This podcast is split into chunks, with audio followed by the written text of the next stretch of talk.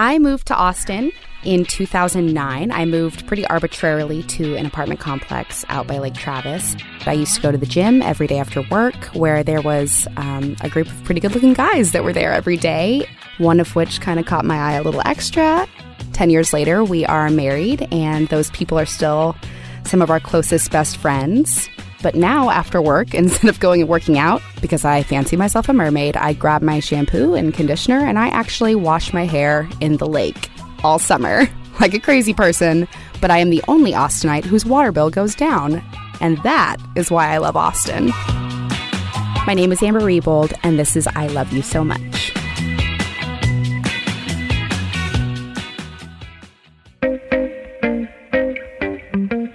Welcome to I Love You So Much, the Austin 360 podcast, a show for everyone caught up in an ongoing love affair with Austin, even if it's complicated. I'm your host, Tolly Moseley. I'm Omar Gallaga. And I'm Addie Broyles, coming to you from the shores of Ladybird Lake in the offices of the Austin American Statesman. In this week's episode, we pose the question Who's making waves in the Austin food and drink scene? It's cutthroat out there for bars and restaurants, but Matthew Odam, Austin 360's restaurant critic, tells us what new restaurants you should be watching for, what the current best barbecue standings are in Austin, and even what tops his taco list for San Antonio. Austin prides itself on being entrepreneurial, but just how young in age does that start? We talked to two high schoolers and two grade schoolers about the upcoming Austin Lemonade Day and what it means for kids here to start a business. On this week's Web Report, it's all about Austin hospitality. With summer coming up, Eric Webb ranks top local tourist attractions, so you know exactly how to show out of towners an Instagram worthy good time. We'll end, as always, with our recommendations in a toast, but let's start with Matthew Odam, who took a break from his restaurant beats to tempt us with some new bites. Matthew Odam, welcome to I Love You So Much. Thank you guys. Great to see you. It's been a long time. Shot out of a cannon, Matthew Odam. Let me guess, you've been eating since we saw you last. I've just recently been eating. I just came from a place called Better Half. Ooh. Which mm-hmm. is a newish bar and restaurant, all day cafe. They kind of bill it as from the guys who own Brew and Brew over in East Austin. And I was actually there doing a little research. There's a tease for my best sandwiches in Austin list, which comes out in a couple of weeks. So I was there eating their redfish torta. Yum. So you work on lists all the time of best sandwiches, barbecue, pizza, but you also do a lot of roundups, just keeping tabs on new restaurants that are opening. And we've already seen a huge number open this year. Can you take us through some of the highs uh, that you've seen? Yeah, and you know, of course, some of these I haven't been to yet because I like to wait for two months usually until I go in, even if I'm not going in to review, just because I think you need to give people some space to work kinks out. And since I am a critic, I don't want to go in three weeks in, have a bad impression, and then have that affect my review later on. Usually I can keep that separate. Uh, if there's a place my friends are really dying to go, like Suerte, which is a Mexican restaurant in East Austin and the old Dario's spot. Uh, some friends wanted to go to dinner a couple weeks ago, so I went a little early to that spot. So I won't give an official review on it, but it's a very uh, hip new Mexican restaurant owned by Sam Hellman Mass, who's one of the founders of Odd Duck and Barley Swine, and they nixtamalize all their corn in house and make their own masa for tostados and tacos, and I think they have tlacoyos there. Um, so that's an interesting restaurant over in East Austin. Um, another Mexican restaurant that is an old name but a new location, Polvos, mm. everybody's favorite on South First Street, has opened downtown in the 360 condo tower. So uh, it's odd that we don't have more Mexican options downtown. I can think of Manuel's. Uh, there's La Condesa, and so Polvos is a nice, interesting new option. Uh, do you like Polvos? I I do. It's n- you know not the cleanest. I don't think all the time. It's a little greasy, but I love their uh, shrimp fajitas. Mm-hmm. Uh, I like the vibe there. You know, the, it, the salsa bar is impressive to out of towners. It's always like, whoa, that's so many salsas. I always take out of towners there. Yeah. yeah, people love it, and friends of mine who you know kind of look with a side eye at the new Austin restaurant scene always hold up Polvos as kind of their antidote to that. Uh, now you can get it downtown. You can get it in downtown. a condo building. uh, there's another place called Brewer's Table, which I have not been to. It just opened uh, in late April. Jake Maddox is a longtime Austin beer veteran. Opened this place that the idea is that they're giving as much credence to beer as they are to food, and they're using uh, many of the same ingredients. And so you're going to see parts of the fermentation process end up in the cooking process, and it looks like a really beautiful space. I don't know how much money they spent, but uh, judging by the pictures, it's in an old Quonset building over in East Austin, pretty deep East Austin. Uh, so that should be interesting to check out. Um, more Mexican, Cruz Teca down on Brodie Lane is from the guys who own the Melizoz taco truck. And so they've finally got their own brick and mortar spot, which should be exciting. Uh, seafood Guild from the Wu Chow and Swift's Attic family has opened a restaurant on North Lamar at 38th and North Lamar near Central Market there. Uh, so that should be interesting. Um, of course, probably the biggest opening of the year so far is uh, Tyson Cole and his group from Hai Hospitality opened Loro on South Lamar, and that was a collab with Aaron Franklin, who worked on the smoking with them and on the brisket. So Loro is kind of a Japanese smokehouse, Pan Asian flavors mixed with smoked meats, uh, smoked fish. And so that's probably the biggest opening of the year. Recently got uh, name checked in a really great article in the New York Times by Brett Anderson about our surging Japanese scene here. So, what do you think about this idea, the combination of barbecue and Japanese? Do you have high hopes for it? Uh, you know, I like the idea of cutting smoky, super savory stuff with acidic flavors and balancing it.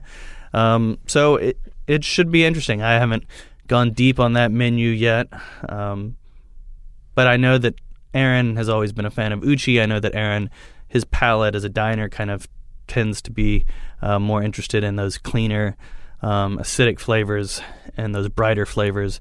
And so I think it's interesting. I think it's definitely an interesting collaboration. Um, those aren't two guys you'd usually expect.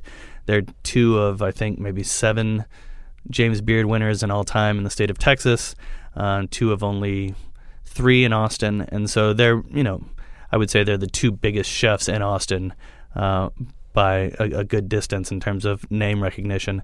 So that place has already proven to be very popular. It's much more casual than Uchi. Uh, you order at the counter, you have the food delivered to you outside. It's interesting. You go in, you order food, you pay for it at the bar, they give you a number, and then when your food is ready, they bring it to your table uh, because they have some kind of software that tells them what section you're sitting in. So when they come by, they're kind of eyeballing your table to see if they see the right number, and then they drop the food. So while you have a buzzer, you don't use the buzzer to then go back to counter. They bring you the food. So it's kind of uh, you know a little you know, Jedi service. You know, Luby's does that without the software. well, they put a They'll flag bring up. the food out to you. I think it's cool. Tyson Cole's been busy in other cities outside of Austin for the past five or six years, opening up new restaurants. So it's neat to see something new from him. Uh, anything else on your list that you wanted to get to? Before we uh, start asking you some other questions? Brand new stuff. I guess you're just gonna have to wait and see see what I review next. well, one place you have visited that's fairly new uh, is Fairground, which is right across the bridge from us at the Statesman. I have been there several times to have some ramen or get a quick uh, Contigo burger. Uh, you did a roundup of some of the best dishes at Fairground, and first tell us I keep trying to explain to people where it is, and they're like, "Wait, what? Under a building? What?" Uh, so tell us where it is, and, and what are some of the dishes that you've enjoyed there.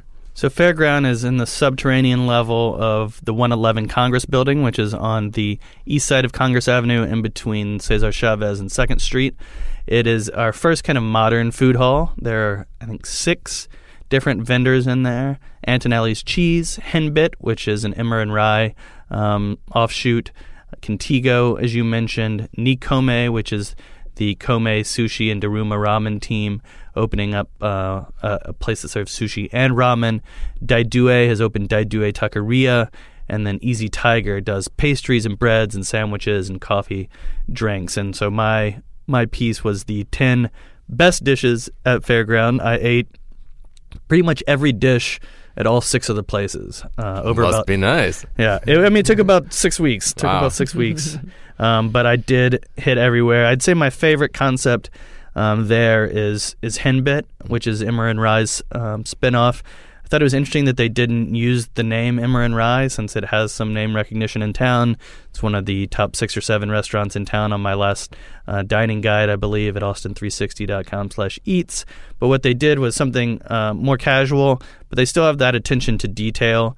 Uh, they still source really well. So they do things like these healthful bowls that you see everywhere, uh, salads. They have a squash and avocado salad that's really great, uh, a crispy short rib bowl, a really great breakfast burrito. I'm not even a breakfast burrito person, uh, but they make this great breakfast burrito with sausage. They make their own white Sonoran tortillas that speaks to uh, Kevin Fink's love of heritage grains. Uh, so I'd say Henbit is, is definitely my favorite out of that group, but they all have something to offer. Contigo, as you mentioned, has that nice burger. They also do a rotisserie chicken. The um, the I love Antonelli's. I don't know if y'all spend much time there, but when I go into Antonelli's, the best part about being there is just doing all the tastings, right? Um, and the the cheese shop up in Hyde Park, but you can only spend so much time tasting cheese before they decide they're gonna call the cops or run you off. And oh, so, I've, been, I've been there. Yeah, you've been you've had the cops. I've had, I had the cheese thing cheese at cups. South by Southwest, the hundred foot uh, cheese bar. You're not allowed in the state of Wisconsin. they're like, you've had enough, sir. But they do these uh, cheese toasts. So one of them has this creamy Casatica cheese uh, with pear and drizzled with a little bit of honey and arugula. So it's sweet and bitter and creamy and crunchy. Uh, so those are great. Those are great snacks. They also do plowman boards and charcuterie and cheese boards and things like that. Um, the miso ramen at Nikome was really great. Oh yeah. Um, you know, the thing about that is even I think on the menu it says give us like 20 minutes because, you know, some of this stuff is not going to be, you know, out in three, four minutes the way it's not fast food per se. Um, so I think people going there need to temper their expectations a little bit. You know, I think with Contigo, that burger should take about 12 to 15 minutes to cook, but they par cook it and then finish it. So I think it only takes about seven or eight minutes, but e- even that's going to take a little bit longer than you would expect. They're not just sitting there on the grill ready to be pulled off at a moment's notice. I was there um, the day after it opened, and you know the lines were, you know, as you'd expect, were pretty big, and, and the waits were pretty long. I've been there back there about maybe three times um, at dinner time and at lunchtime, and it's fine. Like the lines are pretty short, you know, maybe four or five people, you know, per place, and you get in and out. You know, you can get in and out in a half hour easily. I really love the tacos at the taqueria Yeah, from the taqueria Daidue. is They, great. they're nixtamalizing their own corn. That's a, definitely a trend we're seeing in, in Austin. People taking their own corn, making their own masa, and making their own tortillas. Matthew, I wanted to transition really quickly to ask about your barbecue list. You Oh, just yeah. published that earlier this year. Everybody loves barbecue. Any big news on your changing of favorites? Well, I had a new number one, which I know for many people won't be a new number one, but I, I moved Franklin Barbecue from two a few years ago to number one just because I can't. The, the, the brisket's just incomparable. Um, and I've learned to kind of love the line. I do have the luxury of go. I go once or twice a year, and I sit in line, get there around 8 a.m. on a specific day. Uh, I usually try and wait when the weather's bad, and I can work from my phone. I can work from a laptop. I have the luxury of not of being able to carve out five hours of my day to get there at eight and leave at one if I need to or twelve. Um, so I've learned to kind of enjoy the line. They handle the service there so well. Um, but a couple of places that are, have that were new on my list because they weren't open previously. Leroy and Lewis is number two. They are a trailer in South Austin. Uh, they do you know different offcuts of meat like beef cheeks that you don't often see at other barbecue places. Um, they only do brisket once a week, but it's phenomenal. And then Valentina's Tex-Mex Barbecue uh, has long been a trailer. It's now down in South Austin. They'll be opening up hopefully sometime this year. It's way down south off Manchac. They smoke over mesquite, which uh, can be tricky, but they pull it off. They make their own tortillas for uh, tacos, but you can order it uh, by the plate, and it's still just as good. And uh, La Barbecue was my number one previously. It's number four. Uh, so those were the main ones. I'd say the the biggest outliers that people might not be familiar with. Texas Ranch Barbecue is a trailer on South Congress. It is out in front of the new Azul Tequila, um, which has been open. I don't know for about six months or so. Marco Marco Oglesby uh, runs the trailer. He used to work out in Spicewood at Opie's and he was also a regular diner at Azul Tequila. Did I say Papalote on South Congress? I'm sorry. Uh, same owner, and uh, Sergio Varela. And so Oglesby used to be a regular customer at Azul Tequila, and he would tell Sergio that he cooked barbecue out at Opie's, and so Sergio went out and had his food and loved it. So when it was time to open a barbecue trailer, uh, they did that. So they're another one that uh, blend Mexican and barbecue a little bit by being out in front of a taco house. Well, one last question before we let you go. Speaking of Mexican food, you just spent uh, a bunch of time in San Antonio eating at taco Taquerias, and you came back with your 10 favorites. Yeah, I spent a few days, uh, a few weekends down in San Antonio. Uh, briefly, I would say, you know, San Antonio, I've never been to a city that has a food culture as ubiquitous and overwhelming as tacos in San Antonio. Like, there's no city so defined by one food that I've ever experienced. Um, you can find, you know, 20 taquerias on one, you know, five mile stretch of road, but there's uh, La Barca de Jalisco serves really great goat. Um, Cabrito, they serve uh, really good fish tacos. Uh, Carnitas Lonja is a carnitas only place from a chef, uh, Alex Paredes, who used to work in some uh, more upscale kitchens in San Antonio. Uh, he does really simple carnitas on homemade tortillas. And then my favorite place in San Antonio for tacos is Maria's, and it's uh, run by a woman and her daughter, and sometimes her husband. Maria's Cafe. It's on Nogalitos. Uh, everything they do there is wonderful from the carne asada. They do a, a breakfast taco of brisket with egg on top. Um, pretty much everything they do there is is wonderful. The people are so nice. It kind of feels like eating in an old vintage store, like your your aunt who can't throw anything away's house. Uh, so ton of personality, great flavor. Classic San Antonio, Maria's Cafe on Nogalitos. Okay, so now if they want to find the com- listeners want to find the complete list of either your San Antonio uh, restaurants that you liked, your barbecue list, the fairground. How can we find you online? How can we find some of these stories? So these lists from Fairground to San Antonio to barbecue are all at austin360.com slash eats, E-A-T-S. I'm on Twitter at Odam, O-D-A-M. Instagram for all the good-looking food photos is Matthew Odam, O-D-A-M. I feel like the taco wars are over. The, San Antonio, there was never a They taco won. war. San Antonio is undisputedly a better taco town than Austin. That's okay. We have the barbecue. We're fine. Yeah, we, we have we have better barbecue than they do. They- They've got some they've got some contenders. Okay. Well, we'll talk about that next time. Thank you for joining us, Matthew. Thanks, Appreciate it. Matthew. Thanks, guys. Time to go eat.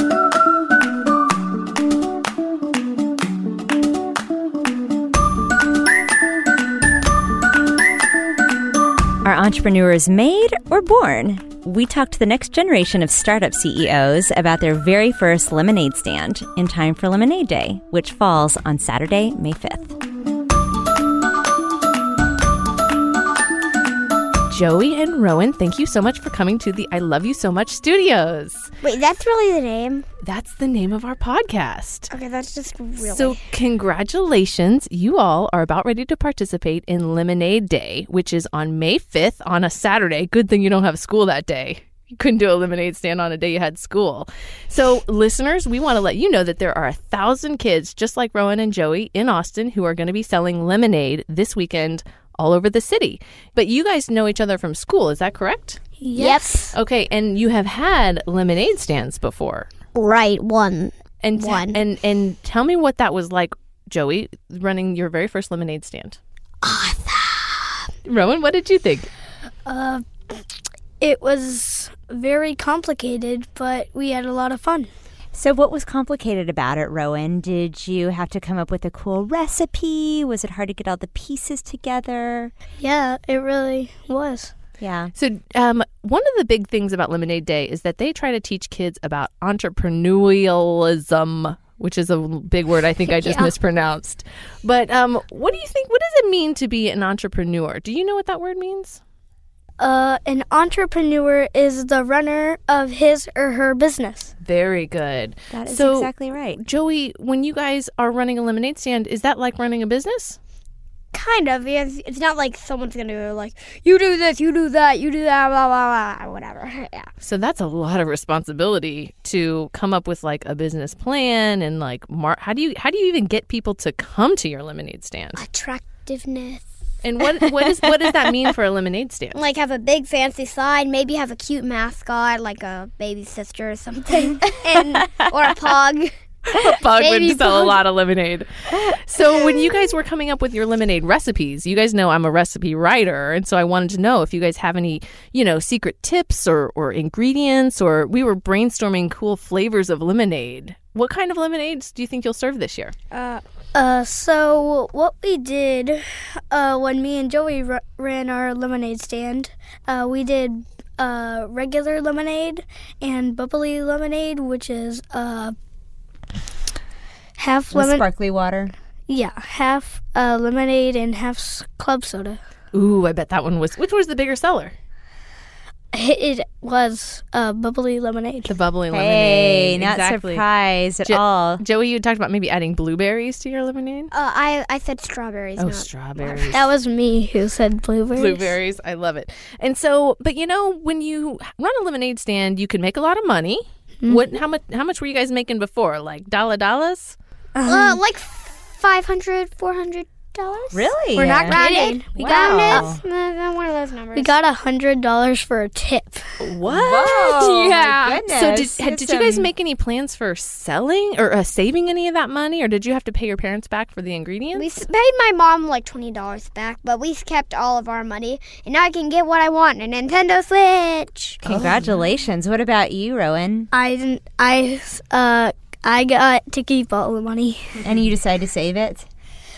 Well, I did spend some of it at the book fair. Oh, good use that's of your money. wonderful. So here's my last question for you guys. What do you get out of doing a lemonade stand that is not about money? Go, Joey. What do you say? Um, I definitely say it's fun to be um giving people a gooder service and um making them not have to go to a store and buy like a whole canteen of lemonade for like twenty dollars and you're only gonna get one, and like selling like twenty five. Two two dollars fifty cents for just one bottle, Yeah, you give people the opportunity to support a local business. Yeah, buy first, local. yeah. and also and also you're not making them go to the store to buy a big chug of lemonade, and that's like fifty dollars when they're only gonna use like half of that. Yeah, you're that's only gonna use true. twenty five dollars. Okay, How you, Rowan. Rowan? It was mostly fun. Yeah. Uh, it's really fun working with your friends or not. Uh, just uh, having fun. Yeah. Yeah, spending time with your family. That's a and your great friends. reason to run a business. You know, and anytime we've run lemonade day stands or lemonade stands, it's great because the neighbors come and see you and people that you might not necessarily know from your street or your neighborhood and you get to meet them. Yeah. That was always my favorite part. So, Yeah. well, thank you guys so much for coming in and good luck on Lemonade Day this year. Yeah, Joey Rowan, thank you so much for coming to I Love You So Much. Thank you. No problem.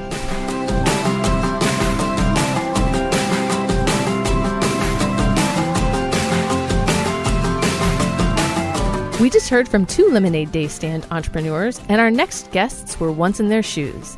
Ten years ago, Rohit and Siddharth Srinivasan had their own Lemonade Day stand, and the experience eventually led the Westlake High School students to start their own company, Trashbots.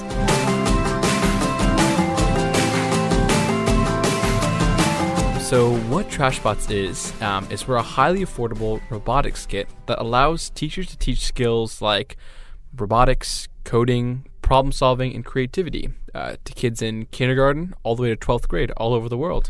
And if I'm not mistaken, that encompasses you guys, That does encompass us. Um, yes, at I'm, least for a little bit longer. yeah, I'm, I- I'm a senior at Westlake High School in Austin, Texas. And Siddharth. Yeah, and I'm a sophomore at Westlake High School in Austin. So you guys are only two years apart in age, right? yes. And you have been entrepreneurs now for a little while. Tell us how the seed of entrepreneurialism got started for you. And you've been brothers for even longer. we have Man. for quite a while, actually. Yeah. Um, brothers for about 15 years. Yeah. Um, Give or take. give or take. So, did the Lemonade Day really kick it off for you? Yeah, I think that the Lemonade Day was um, our first taste of real entrepreneurship, um, and it was like the first, and it, we, we left us wanting more. Um, it was it was really great to be able to uh, ex- experience entrepreneurship and that sort of being on the ground, being able to do it, uh, especially at a young age, is, is something that you know you really don't get the opportunity to do anywhere else, um, and you don't get the opportunity to do really anywhere else unless you unless you try to go and experience it. Um, especially as a young person, when you don't know what entrepreneurship is, and it's this buzzword that people constantly talk about, um, it really it really drives you and really motivates you. And you guys were the ripe old age of six and eight Six and when eight, you yeah. participated. And so, why do you think Lemonade works as a first soft business? Yeah, I, I think it works. It's, it's for a few reasons. Uh, the first one is you're kind of starting with what you know, right? Uh, millions of kids all over the U.S. and Canada they've experienced what exactly Lemonade Day is, uh, or no, sorry, what exactly Lemonade Stand is, and how it goes, how you go about doing it, right? Making lemonade and selling it for a dollar a piece or even less than that, right? And kids have either participated in that or uh, had, had bought lemonade lemonade from a lemonade stand before, so a lot of kids are familiar with this. Another way, another reason is it's uh, you're learning by doing. It's not sitting in a classroom getting lectured by a teacher and having a teacher bestow concepts to you and you having to take notes and take a test over it. You're actually standing up there, interacting with customers, learning about how to market, how to find a unique product, how to uh, make a storefront that looks appealing to people who are coming to your uh, coming to your stand. It's learning about all of those type of stuff. I think the third reason is that Lemonade Day gives you a very structured uh, curriculum or give a structured way to go about uh, learning about entrepreneurship and learning about these skills uh, when when you're doing your lemonade stand. So just for those three reasons, I think uh, main reasons. Sure. And, and I know it's been a while since since uh, you did this, but what do you remember from that first experience? Like, do you have a very clear memory of what that was like? Um, believe it or not, I actually do have a quite clear memory of um, my Lemonade Day experience. More than the actual Lemonade Day itself. I mean, yes, I do remember it. It's what I learned from that Lemonade Day, uh, and and the lessons I learned are are what I think stuck with me more uh, even to this day. Um, it's actually really amazing to see how much or how impactful uh, running a simple lemonade stand can be. Um, and we learned, I learned three really important things from Lemonade Day, which even today I use every day. Um, the first thing I learned was was to be unique. Um, and for being unique for us is we decided to create a raspberry watermelon based lemonade, uh, which was m- much more healthy than than typical lemonade. It had much more fruits in it, um, and and we went and charted out uh, what the health content was compared to your traditional Minute Maid lemonade. Get a competitive advantage there with your nutritional analysis. exactly. Um, and, and we were right outside of a yoga studio, uh, which so we were able to cater better to the healthy people who were going to yoga to go. Um, you know, uh, they, they, you know, quick refresher after that workout. Um, they could get some lemonade uh, that was healthy. What were the other two things you remember? Um, the second thing was be opportunistic. Um, we quickly realized that we could make a lot more money selling our lemonade in bulk to wealthy yoga moms than we could selling it by the cup to local kids on the street who were, you know, who had only pocket change. Um, you know, yoga moms definitely have a lot more money that are that they're ready to spend with. Okay, what's the last one? You're holding me at the at edge of my seat. Uh, and the last one is is it's it's being socially responsible. You know, be giving back to to the where you came from, giving back to the community. Um, for us, we actually went and gave to a, a local nonprofit called the Miracle Foundation, um, which runs orphanages uh, in in Southern Asia. And why that felt really great was. Um, you, we were helping out kids who are our age who are in a difficult situation around the world and, and just giving back and, and you know seeing the impact of what our small donation you know we gave half of our profit away. Seeing the impact of that was, was really great and actually started a, a great relationship with that nonprofit um, which we're still very active in today Yeah, you mentioned you guys have been several times with the Miracle Foundation to India. Yeah, for the last uh, what four or five years, we've been going to India and teaching in uh, orphanages uh, managed by the the Miracle Foundation. And that, that actually, the learnings from that was the genesis of our current day ven- current venture is the Trash Bots. Wow. So, oh, good. Oh, so I was gonna say, so so let's talk a little bit about Trash Trashbots itself. Um, where where in the timeline of like a you know you, when you start a business, you have an idea, you start a business plan. Like, where are you on that timeline? Are you actually like, is this already in schools? Or are people already using it? Oh, yeah, so where we are on this uh, uh, on this journey is that we have our uh, our product and we've developed it, but right now it's made using 3D printing. Right, it's not very scalable, obviously, because 3D printing you can't yield that many products in a certain amount of time. But uh, we have the product, and we've tried it out with schools ranging from uh, urban, rural U.S. to uh, rural areas of Peru at the invite of the Education Ministry to the colonias of Mexico to rural India. So we have uh, manufactured these kits in house uh, so far, and uh, right now we're taking the steps steps to actually scale it and uh, fulfill the demand that we've seen. We've actually seen uh, uh, 60 plus school districts order over a thousand kits, and just trying to fulfill that demand by scaling. and I want to add that that was with we have we have no marketing we don't have a marketing budget you know that's from tweeting it once um, and, and one more thing is that I wanted to add about that was um, we have seen that you know, our product has great market fit. We're a low cost easy to use uh, solution that allows students to learn computer science and, and robotics and engineering if they're a kindergartner who is just starting their educational journey, or if they're uh, a, a 12th grader in, in high school who is getting ready to go go into a major university to start learning computer science. Um, we're applicable at all places, and it's, it's you know it's very easy to bring into the classroom. So because of that, um, we have too much demand that we were able to to be able to take care of, especially as two high school students. I wanted to ask, uh, do you where do you go for your you know peer to peer business? Well, beside your brother, hey man, I'm having a really rough day with my business. Uh, like, do you have other peers at, at Westlake that are also starting businesses, or are you already networking at UT, or or just in the business community uh, community at large? Um, so one other, you know, one big piece of advice that I would say is to give to, to you know, entrepreneurs is go out into the community and find adults who who can mentor you and teach you. We in fact have a third co-founder. Uh, his name is Paul Austin. Um, he was he's the he's an ex chief architect at National Instruments, um, and he's fifty something years old. You know his his kids are his youngest kid is older than us, but he's also the third co-founder of Trashbots, and um, he's full, spends full time working on Trashbots and developing it. Um, you know he is his title is you know part of Trashbots, and he spent a lot of time in the education space developing educational products. Um, he's just one of the people who helps, you know, who works with us, and, and there are also numerous people. You know, there's we have people who work who specifically advise us on the electronics within our component. We have people who specifically advise us on curriculum. So don't feel afraid to go out and ask because there is no way that um, two high school students, two young entrepreneurs can go solve uh, a meaningful problem by themselves. Um, you know that's why they haven't been solved yet.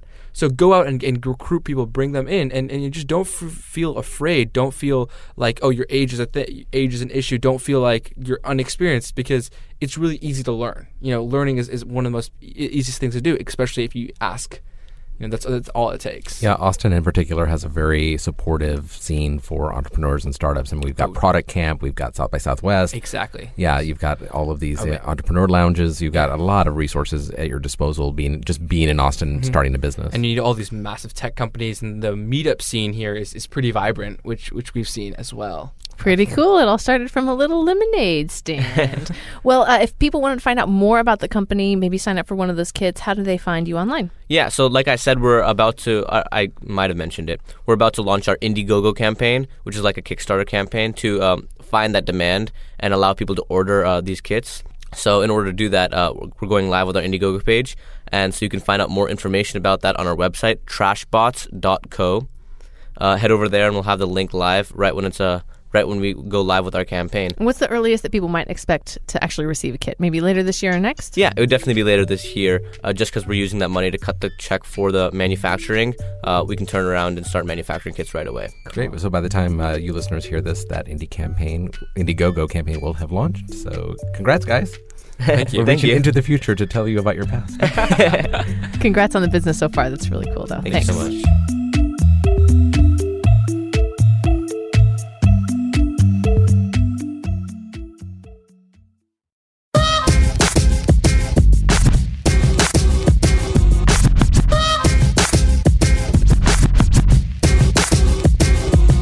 Got Eric Webb with us for another web report. Eric, what do you got for us? Okay, so you might have heard that Austin was named the best place to live in America for the second year in a row by US News and World Report.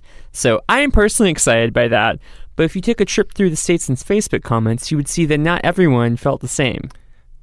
Grumpy Gus's. Yeah, some of the comments included if by Austin you mean California, then yeah, California is the best place to live. Go move there. And another person wrote, No, no, no, there's a misspelling. It's visit, not live. Haha, silly goose. Please correct as soon as possible. So this really plays into the whole, you know, please don't move here vibe that Austinites have seemed to uh, put out there. At least, rather, at least the very vocal Austinites. We, we don't want to personally identify these ambassadors to Austin. No, not But we have to admit that the city would not function without tourism. Absolutely true. Absolutely so, true. what do you think people should see when they come to Austin? Well, so yeah, so with that in mind, my thought is if you don't want people to live here, then you should at least tell them where to go visit while they're here. You know, at least be a good host. Didn't your parents teach you to, you know, receive people with some good old Southern hospitality? Maybe you were raised in California. Maybe, yeah, well, Yeah, exactly. Yeah, these are probably You people. transplants. Yeah. So with that in mind, I uh, in the web report we have done several rankings before. We did a Halo Top ranking, we did a Halloween candy ranking, we did a Thanksgiving side dish ranking. So now These are all epic stories from the past year that you've written. Seriously, Yes, this is- memorable. these Very are, good. these are definitely not things I write when I can't think of anything else to write, and I just want to get something into the column space. But I wrote uh, this week about the Austin tour, famous Austin tourist destinations. And So you ranked them. Okay, so We you're gonna them. take you want to take us through like ten to one, or you want to just say some of your? Let's do some. Let's do some highlights. So on the bottom, Sixth Street. Mm-hmm. Can we all agree? 6th Street's trash. It's garbage. It's covered in trash. That's a good way to like turn your love affair with Austin into like a a The like only peop- I- hate hate hate uh, relationship. Yeah. The only place I would recommend people to go on Sixth Street is Easy Tiger. I think they have great baked goods and a fun ambiance, and uh, you know, Mm-hmm. It's, you know, it's Sixth Street. It's it's not in the heart of the Dirty Sixth, but it's still down there. I'm And with when, you. when their kitchen's not on fire, a burger at El Casino El Camino. Oh yeah. yes. There you go. Also, Alamo Ritz is great. But so these are again. Hey, again I think we like Sixth Street. Wait, okay. Wait, high Hold on. Eric. Hold the presses. Need to go back and make some uh, changes. But no, the the classic Dirty Six experience that people go to for that Bourbon Street esque experience. Sixth Street is not Bourbon Street, and I very much resent the fact that people try to compare them. Bourbon Street has jazz. There's no jazz on Sixth Street. Our vomit can't compete with New Orleans vomit. There actually Really? is some jazz on Sixth Street, but it's true. Yeah. So Sixth Street, hot mess. Uh, number fifteen, I gotta say it. And again, Sixth Street's probably the only one where I would say don't bother. Number fifteen, Mount Bonnell. Let me explain. I don't hate Mount Bonnell. Mount Bonnell's fine. Mount Bonnell is essentially just walking up a flight of stairs to look at some rich guy's roof. That's all it is. It's not really a mount, right? So did you do fifteen? How many things did you do? We did. I did sixteen. Sixteen. Okay. Yeah. Mount. I could see Mount Bonnell being definitely on the overrated list. Yeah, yeah. I mean, I think I would put the Ladybird uh, Boardwalk much higher than Mount Bonnell. It's easier to get to, and the views are, I think, even more beautiful. That's true. It is a better view. Now, I did not specifically rank the boardwalk, but you will find Ladybird Lake mm. at number three on this list, which mm-hmm. would include the boardwalk. Bravo, bravo. Yeah, and again, I mean, I think we really take Ladybird Lake for granted. Mm-hmm. Visitors are always wowed by that when they're walking through town. Like, whoa, look at that! Like when they they see it for the first time. The Pfluger Yeah. Pedestrian Bridge is an underutilized hotspot for dates, hanging out, book clubs, meditation, Drum you circles. Yep, yep. Random pianos that sometimes you find that people have plopped there for some reason. and actually, most of the tops on this list, uh, on this carefully selected, scientifically arranged list, that was definitely not written by me, partially in bed and partially on the bus to work. Uh, they are all natural wonders that you can find in the middle of the city, which I think that is something that really sets Austin apart if you think about it. We have these glimmering urban jewels. We have Ladybird Lake, we have Zilker Park, and then we have, of course, Barton Springs Pool. And if you stop and think about Barton Springs Pool for just a second, like I was born here and born and raised here. And I think I, I was so sheltered growing up that we never went to Barton Springs growing up. And I didn't go until I was in high school. Mm-hmm. And I was just like, I was I was agog. I was like, wait, no one told me this was here this entire time.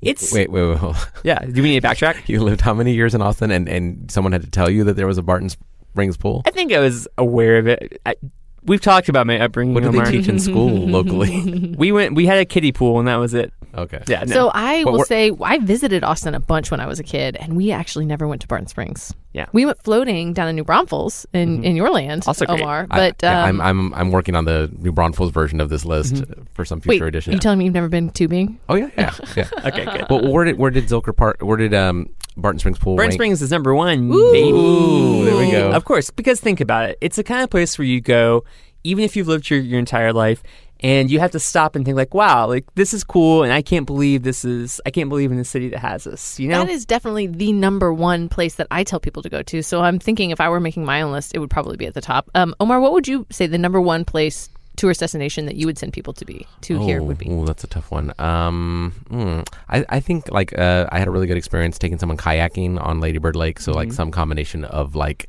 something outdoorsy, but right in the heart of the city. Like Mm-hmm. that that hits that sweet spot of like, hey, we can still get queso within hundred yards of where we're enjoying nature. That's right. So, and Yeah. you, I mean, you guys know me. I'm such a fan of the Cathedral of Junk. I always tell people to go there because that's also something you can't really see anywhere else. That's on the list. I mean, baby. you do have to make. Oh, when, where did that fall on there? That's number four. Number four. You do have to make Oh. reservations, but you know, mm-hmm, it's all mm-hmm. right. It's true, yeah. And the thing about the Cathedral of Junk is when I was making this list and I crowdsourced a little bit with some colleagues, if you think about it, when you're thinking of tourist destinations in Austin, it's hard to think of weird places. You know, like we have like a lot of nature centric places. We have a lot of Texas history type There's, places. there's the Museum of, of the Weird in on Sixth Street. I've taken people there. Yeah, yeah. I've actually never been there. Isn't it any good? It's really cool. It's Okay, really neat. that's good to know. Especially for like my, my friend that was visiting during South by Southwest. I took him with his daughter who's way into like monster movies and Uh-huh. weird stuff. So oh my god, her eyes were just like. A, I mean, she loved the, the King Kong that they have in the room that you can like pose in its hand. Like she was That's pretty all cool. about that. Yeah. what What was the very last one on your list?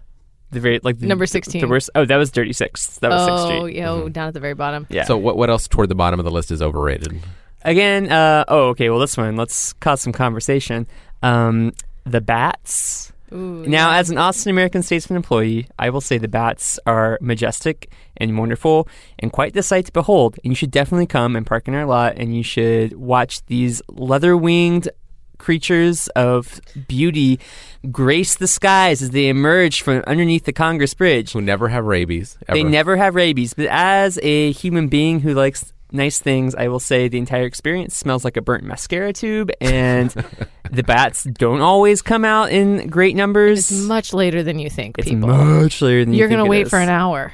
And here's the thing Yeah. again, so we work here, the bats are right here. Sometimes when you gotta walk downtown after work, it is a safety hazard. There should not be that many people crowded on the bridge. I'm gonna I'm gonna become the not in my backyard, the cranky Austinite that says don't move here. Stop clogging up my walkways. Well, now we have the scooters that'll just take all those people out. So That's true. That's true. I need to get a scooter to take downtown. Well, Eric, thank you for bringing us your list. And where can people find the entire entirety of this list? At austin360.com slash web report, and that's web with two B's like my last name. Thanks, Eric, as always. Thanks, guys.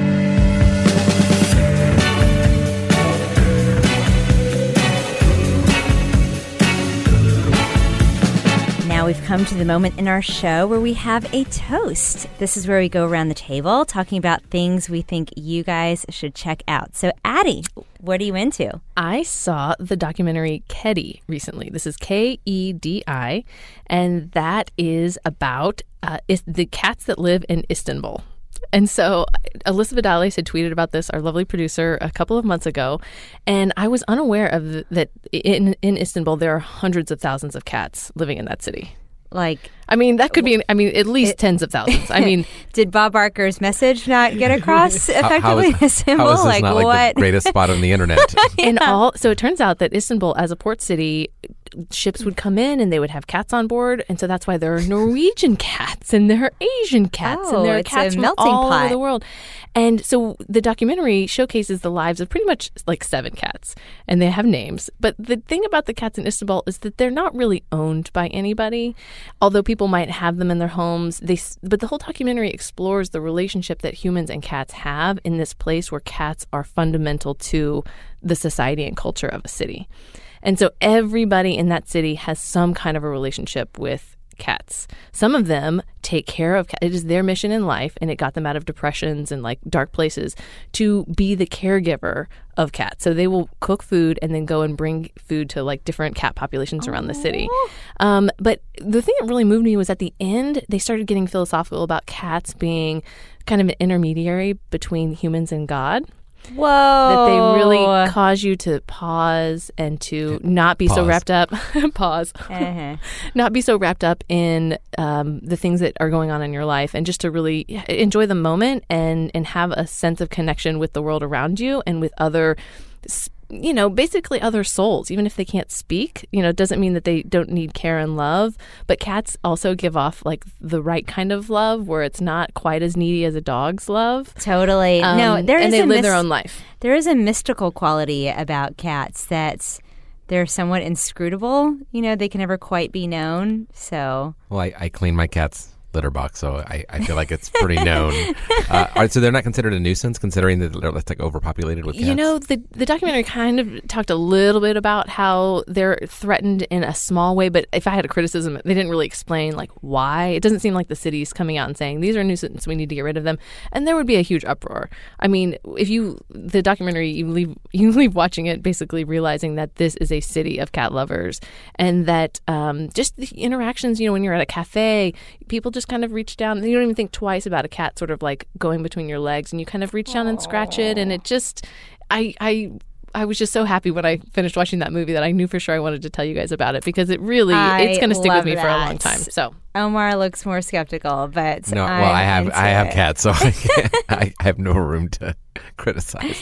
Do you have a cat powered recommendation this week, sir? No, but I, I'll, I'll meow the other way. Um, I have been using since my birthday. My brother got me for my birthday a, a Joule, a, Oh, a sous vide yes. gadget, and this what, is J O U L E, Mhm, my like the friends. like the electrical unit, I guess. Okay. Uh, and what this does is it is a white tube. It's very small. It fits in the drawer. You can you can store it really easily, and it plugs in, and it goes in your pot of water, and it cooks uh, food. Oh. So you put food in plastic bags, and you're you can cook steaks. You can cook fish. I have cooked pork chops in it. I have cooked burgers in it. I have cooked uh, veggies. I've cooked carrots and asparagus in it. Um, and it just basically cooks the food very evenly at an even temperature for a period of time. It takes a little bit longer. I mean, like burgers, you're talking 30, 40 minutes. But what it, the problem with my family is my kids and wife will not eat anything that's pink. You know, they will not eat anything that they, they think is undercooked. So for me, pork chops are like a nightmare because it's always undercooked or overcooked. It's you have lamented this on the show before. Yeah, That's right. so the rest for- of the Gallagas, no pink zone. Yeah, so for me to be able to cook a pork chop that comes out perfect, tender, and all you got to do is just sear it on the you know on the pan for like you know two minutes after it's done. Uh, it, it just makes it much easier for me, and the food actually comes out a lot better. So I've like chicken, burgers, steaks, uh, pork chops. It, it does it all. Uh, so basically, all you have to provide is the pot of water, and you plug it in, and it works through an app. It tells you what the temperature is, tells you when to put the food in and out. Now I know there's other sous vide gadgets. There's one called the Anova that's pretty popular on Amazon. What I think sets this one apart, not even having tried the others, is that the app is just real slick, really well done. Everything has a video that shows you exactly what to do, uh, exactly how to season everything. Like you see visuals of everything. Every recipe has step by step videos um, that are, you know, and not blaring sound videos, just very quiet, elegantly done, you know, very short clips um, that don't take up a lot of your time. And you don't have to go like pull up a computer or a laptop or an iPad. It's all there in the app uh, as you're doing it. So and and controlling the device through it. So it's This really is so cool. I mean, sous vide cooking has been popular in restaurant kitchens for at at least a decade. And when I first started writing about food, there were all these home cooking devices, and it was, you know, it, many of them look like a big box of water. You know, it's like the whole container that you would Mm-hmm. that you'd use it on. So that's what I think is cool about Joule is that you use the containers that you're already using, and this is just the immersion. It's a water heater that keeps the water moving and it keeps it at the exact right temperature. It's, oh, that's so. uh, yeah. I should say that it circulates the water, so it looks like it's it's kind of like it's peeing the water, like it kind of does a little stream and that, that in the water, but it makes it cook and it heats up pretty quickly. Like and, I- it, and what gets kind of plastic? This is a foodie question. What kind of bags do you use? just Ziplocs. Uh, I mean, you can buy Really? you can buy thicker sous vide bags that are that if you're going to cook something for more than like an hour or two, you probably want something thicker that's not going to leak. Mm-hmm. But for just I just use gallon Ziploc bags and they've been working just fine. And and uh, you know there's some issues with like if you're using a plastic container are you getting the BPA or whatever. It's like Mm-hmm. well the food's not actually coming in contact with the container or the water. It's Mm-hmm. all like within the, the Ziploc bag. So if you if you're fine with Ziploc bags and feel they're safe, then you're good. Mhm. And, and you're not going to get the temperature up to more than like I mean 165 for chicken. 180, 190. highest, Yeah. It never goes above 200 that I've in my experience. yeah, cool. Good. Thanks, This Omar. is the most Omariest and Addiest toast Addie and I switched brains this week. She's into cats, and I I'm into know. and I'm into sous vide cooking.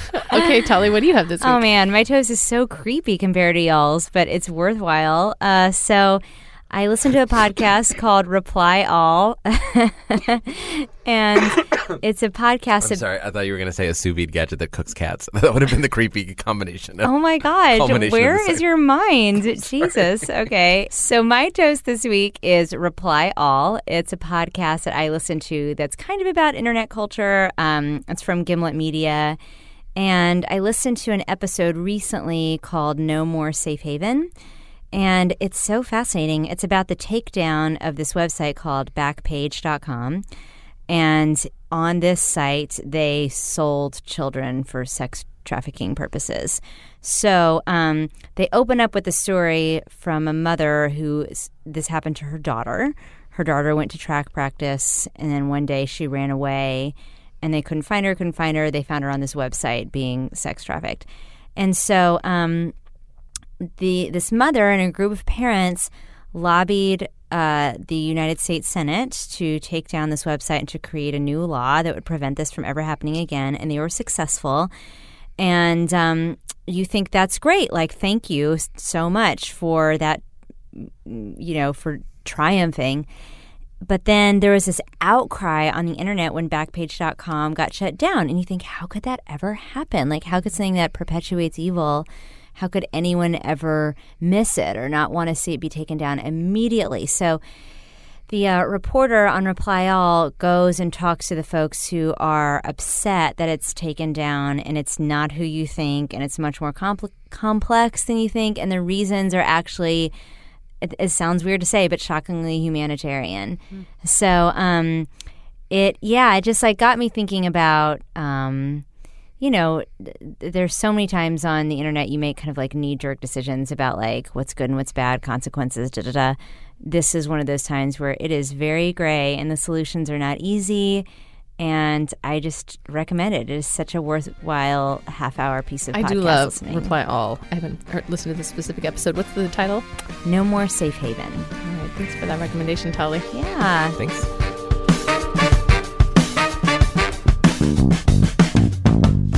That's our show. She's Addie. He's Omar. I'm Tali. Check out the Austin 360 Instagram and Facebook for more about life in Austin.